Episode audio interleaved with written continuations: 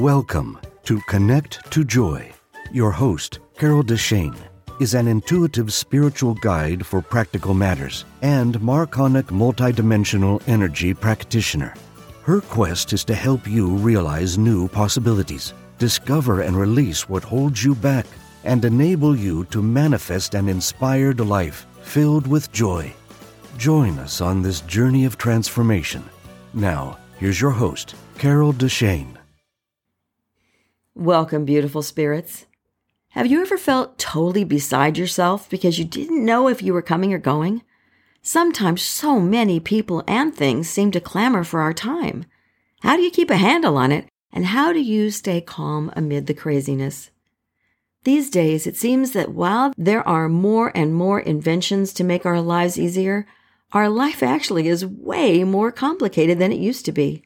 With our commitments and all the things we want to do with our life, Let's look at different ways to deal with this today, from organizing your day or week to finding peace even while running around getting those things done. And maybe even letting some of those things go that you think you have to do. Today we'll cover quite a few things how your calendar looks, who is demanding your time, how do you feel amidst the chaos, organizing and prioritizing your tasks, options on keeping a calendar that works for you the pros and cons of to do lists? What are you giving up if you're so busy? And learning to say no. Hmm, an episode all by itself. And of course, at the end, we'll wrap it up. Let's start with how does your calendar look? Meaning, just how busy are you? Do you have lots of errands and things you have to run around doing? Maybe you have promises you need to keep to people of things you said you'd do. Do you have a lot of things to get done at home? Does your job have things that takes you out and about? Or just a lot of things to do while you're working? What commitments have you made that you need to be sure to do? I mean, just how busy are you? And how much of it is actually on your calendar as things to do or reminders for you? And who and what is demanding your time? Do you have a boss that demands a lot or a job that requires many things you need to do? Projects to complete? How much of your time, both while you're at work and after hours, do you feel your job demands in order to do a good enough job to satisfy both you and your boss? What about your children, if you have any? Are you part of the carpool to take your children to school, sports, dance classes, or any other outside activities? Or maybe you volunteered at the school for field trips or something else that takes time. Does your spouse need some of your time to do something for them? And what about just your day to day activities, like cleaning the house, cooking, cleaning, doing the laundry, picking up, or, or any of those things that really need to be done by someone, whether you live alone or you have a family. Have you promised to help a relative or spend time with a sick friend? Who else do you give your time to? I'm not judging you, and you shouldn't judge yourself no matter what you come up with. Just look at what your life and your schedule look like and know just what's taking all of your time to start it out here.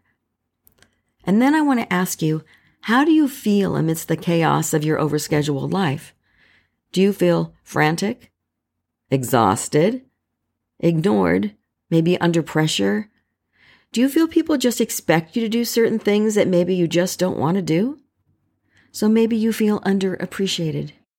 Or maybe, like me, you're just afraid you'll forget something important, like missing an appointment or not doing something that has a deadline at work or with your family. Forget birthdays or anniversaries or, or maybe something else that you may not remember until someone else brings it up.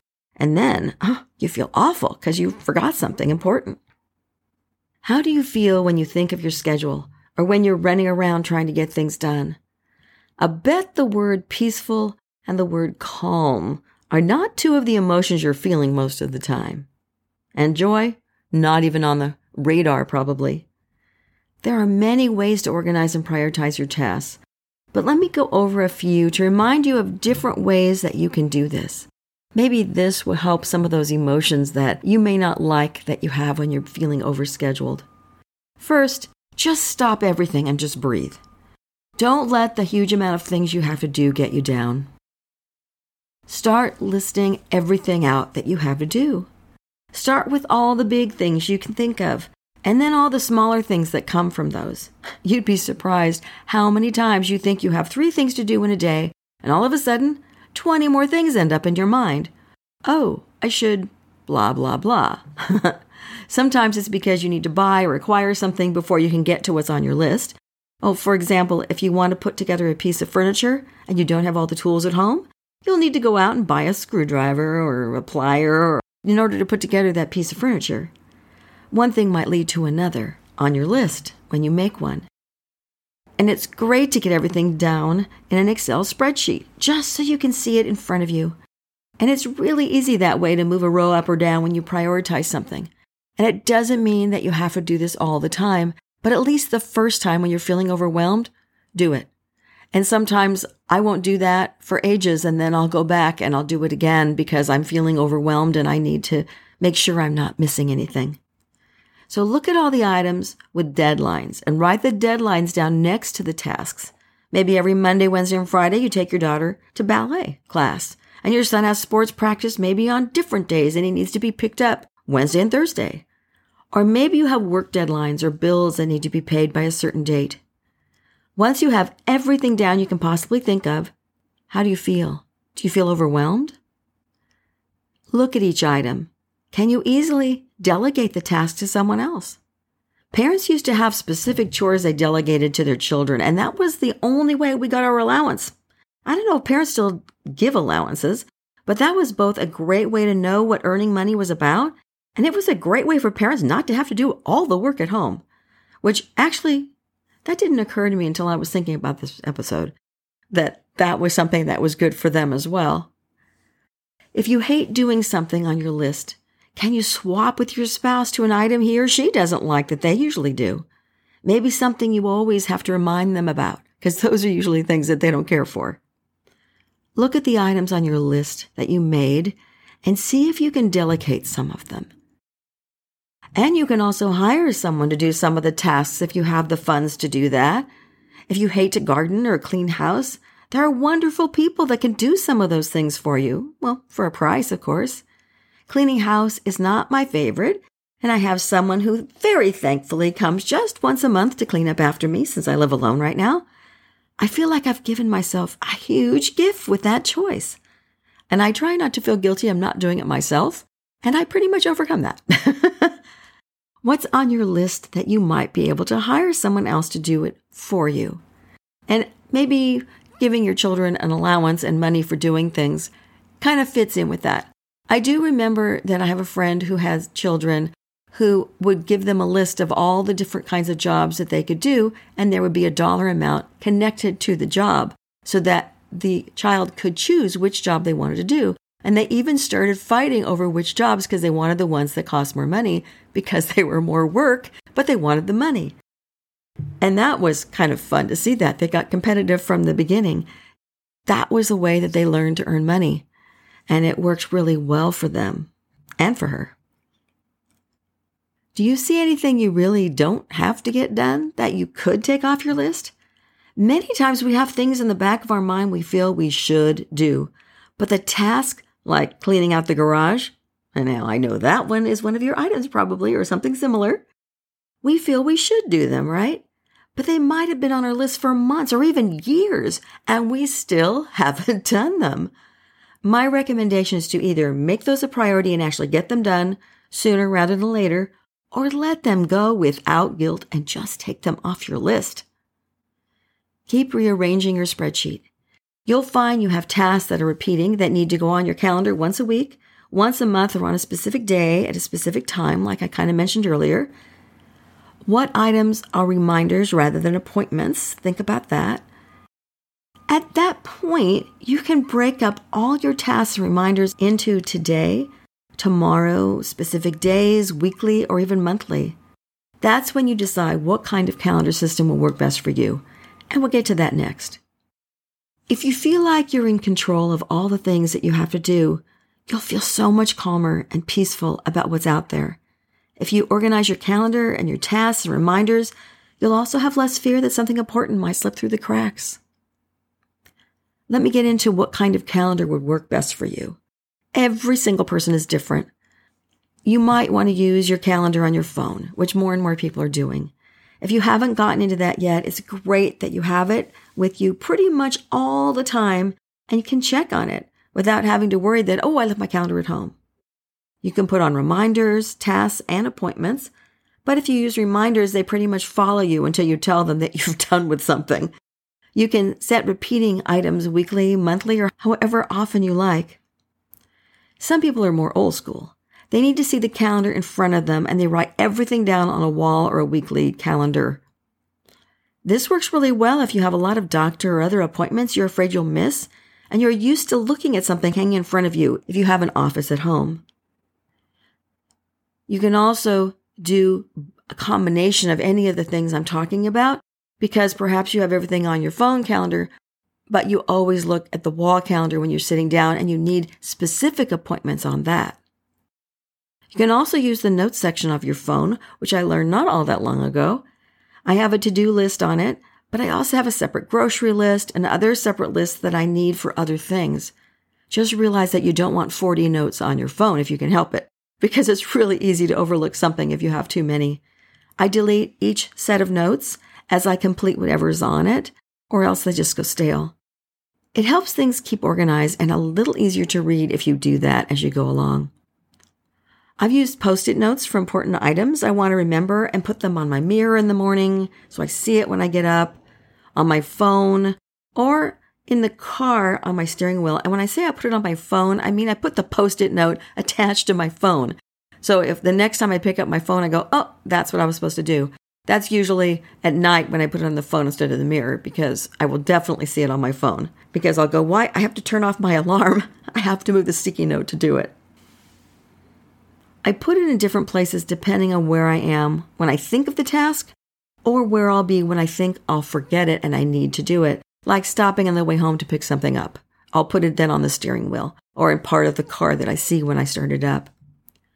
I used for years straight out to do list, always one for the day and one for the week, which were either on a smallish notepad or on an index card and placed in the same place every day so I'd see it. I only used these particular type of to-do lists at home as I had a different system at the office.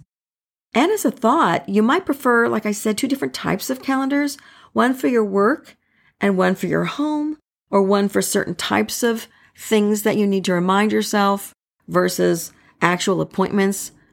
So, like if you have an appointment to take someone somewhere, to meet someone for lunch, or anything like that, that might be on your phone, but maybe all the list for home and the, oh, I, I don't have a specific time for these, but I have to go grocery shopping. I have to stop at the cleaners. I have to do all these different things, go to Walmart for something specific, so write down what it is specific, then that might be a good way to do it for you.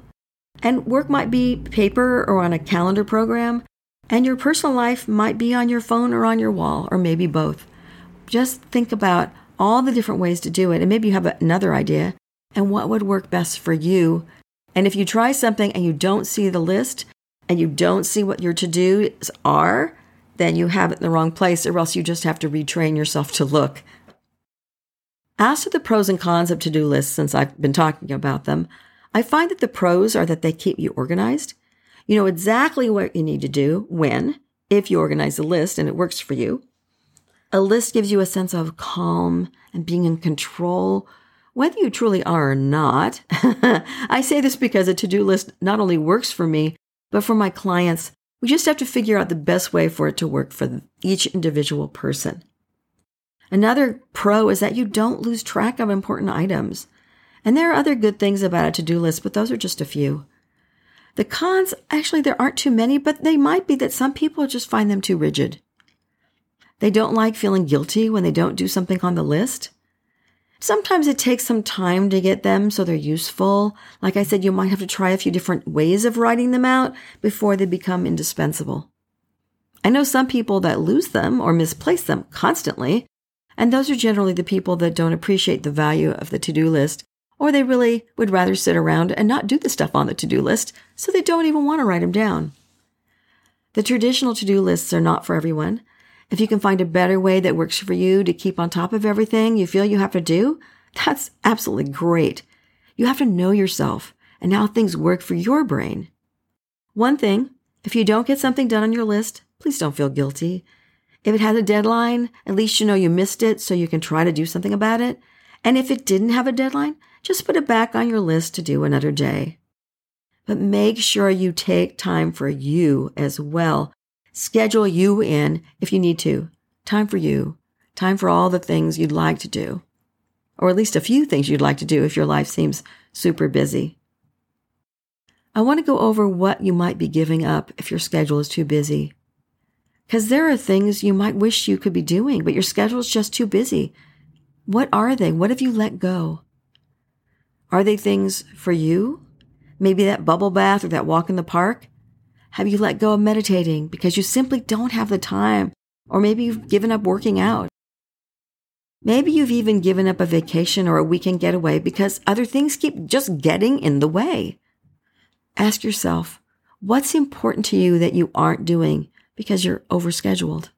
And how can you shift that? And lastly, how can you learn to say no? I know this one can be a really long episode just all by itself.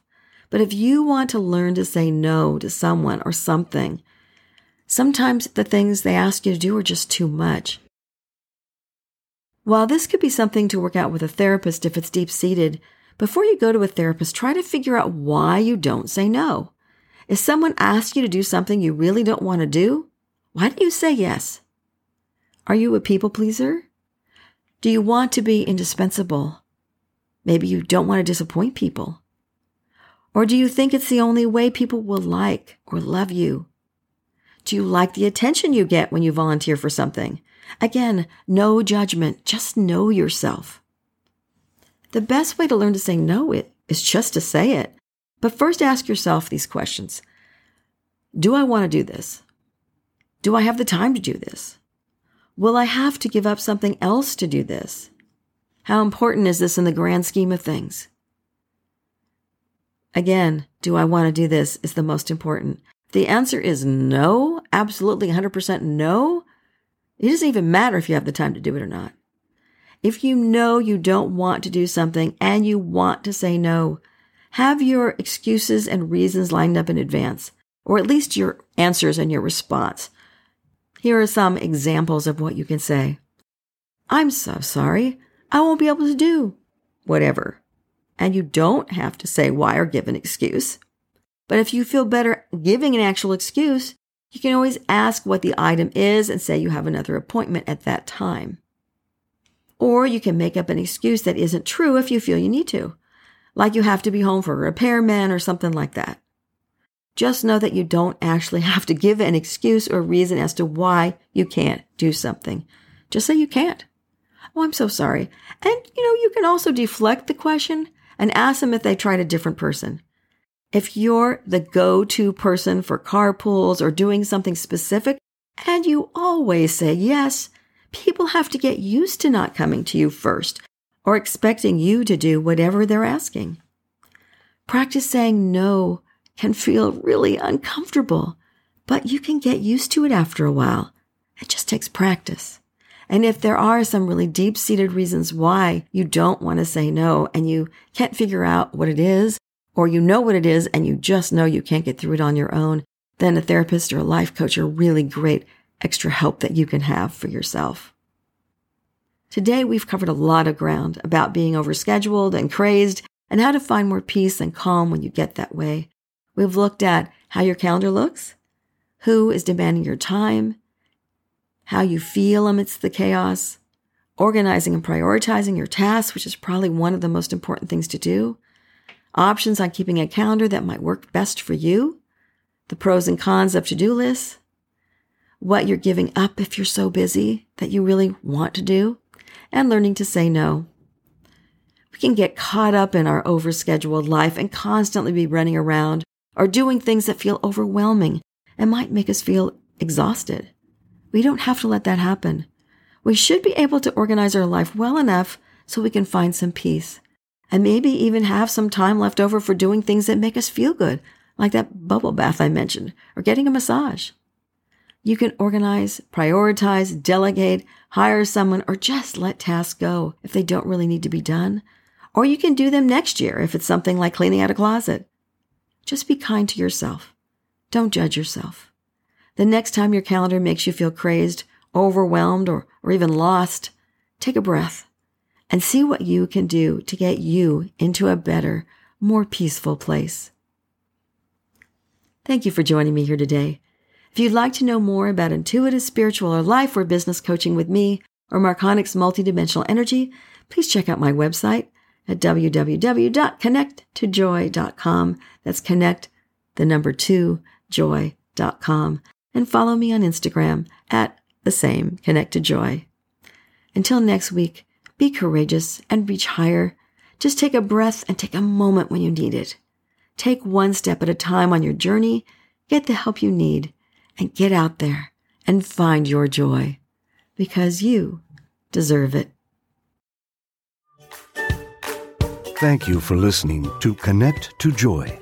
If you love the show, make sure you rate, review, and share this podcast, and subscribe so you never miss an episode. Contact the host, Carol Deshane, with questions and comments, ideas for future episodes, or if you would like to become a guest. And remember, transformation is a journey and not an end destination. So be kind to yourself because you are already enough to have the joyful, limitless life that you desire.